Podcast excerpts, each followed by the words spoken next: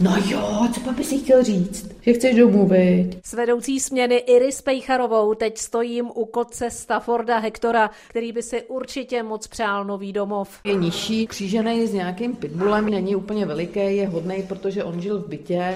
Hodnej, kluk, hodnej.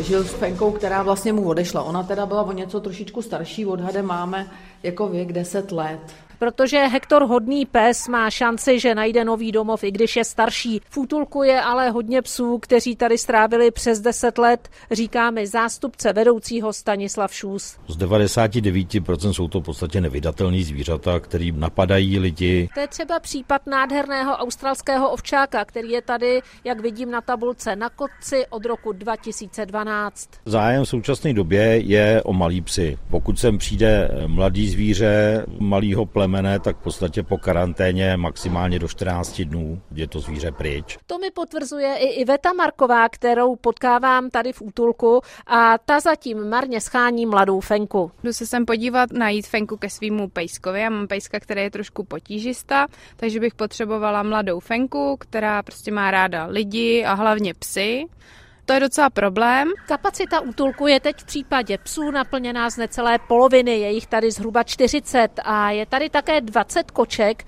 ale třeba loni v létě jich bylo až 90. Pohybuje se to nahoru dolů podle toho, jak si lidi zvířata berou od nás, jak kočky, tak psy. Zaznamenali jste nárůst počtu odložených psů po Vánocích, těch nevhodných vánočních dárků? Je to s podivem, za poslední dva až tři roky v podstatě žádný nárůst jako není. Spousta spousta lidí v rámci té propagace si uvědomilo, že tyhle ty dárky opravdu jsou nevhodné. Teď je tedy poměrně klidné období. Jak dlouho předpokládáte, že ještě bude trvat? Tak maximálně měsíc pak už začnou narůstat jak počty koček, tak i počty psů, i když tam to nebude tak razantní.